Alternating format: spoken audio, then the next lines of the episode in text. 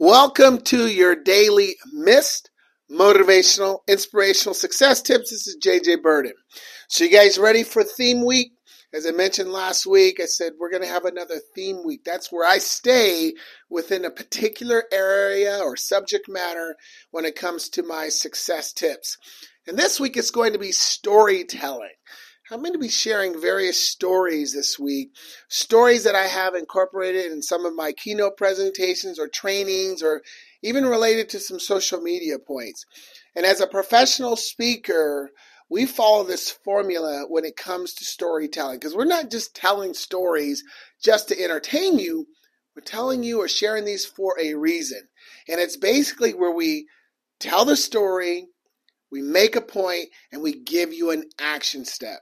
So this week, as I share the various stories I'm going to teach from, I want you to try to find that action step that you can implement because that's really the goal. Remember, we're trying to create habits of success no matter what you're doing. Today, today's story, I'm going to start out with the family story. I don't think I've shared this one on my podcast. I know I've shared this in presentations and on social media, but I want to make sure that it's here because I think there's a lot of value in this. So let me take you back. So when I got married to my college sweetheart, Raina, we had one particular goal when it came to a family. We wanted three children. We felt that more than that was too much, less than that was not enough. Uh, we wanted three. So we have three children, LaJordan Junior, Dante Burden, and Camille Burden. Back in two thousand seven, I suddenly received a call from my nephew, Justin, in Tulsa, Oklahoma. And Justin reaches out to me, says, "Hey, Uncle, there's some craziness going on here. Can you come check on us?" So twenty-four hours later after that, I'm on a plane flying to Tulsa to check on my five nieces and nephews.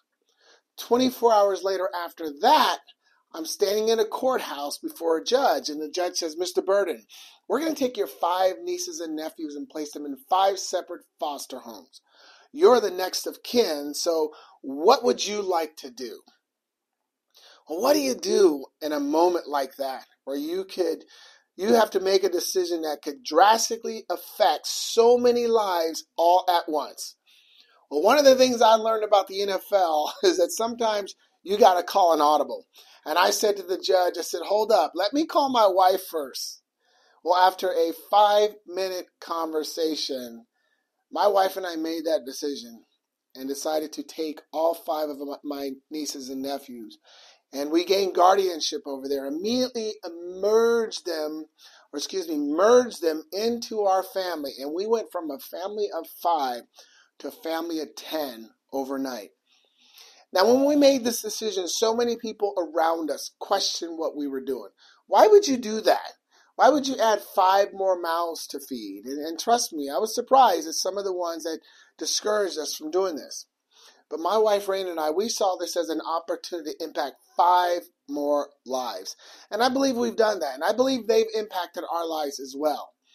But when you hear that story and you think about the decision we made, it was not an easy decision. I don't want anyone to think that was a very easy undertaking, but we did our best.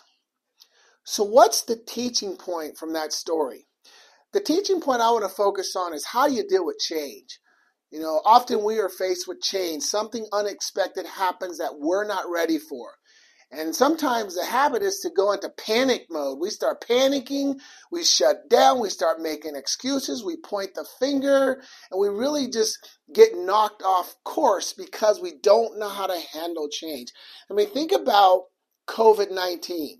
When that hit two years ago or, or more, it caught so many people off guard. Our lives changed overnight. Our personal lives, our business lives.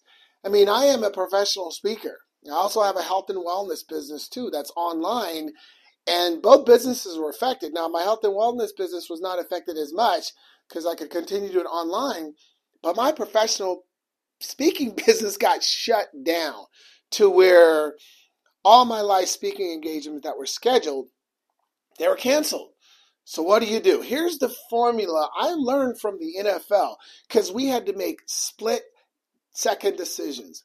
So when you're faced with change, here's what you do. You process the information. You make a decision and then you commit to the decision. So what I mean is you process the situation. What's happening around you? What is the circumstance you're dealing with? That's what I did when I was faced with the decision with the children. That's what I did when I was faced with the decision of my speaking business drastically being affected. Then you make a decision. What are the options you have available? What are they? In my speaking business, I noticed that companies were going virtual. So they were doing virtual decisions so or speaking engagements. So I had to make sure that I, you know, I had to make that decision. Is this something I want to do? So I had to make that decision. And the last one, you got to commit to the decision. And that's what I did. I repainted my office. I got some pictures on my wall. I got a camera. I started practicing giving presentations into this camera lens where there's no audience to feed off of, but you still stay on track. Same with the children's situation. We had to do the same thing, and we made that commitment and gave them our best. So that is the teaching point I want you to take away from this story. When you're faced with change, when you're faced with the unexpected, don't panic. Don't make it more complicated than it needs to be. You process the information, you make a decision, and you commit. And you make sure you commit at full speed, and you'll continue heading in the direction you want to go in. So there you go. There's our first one.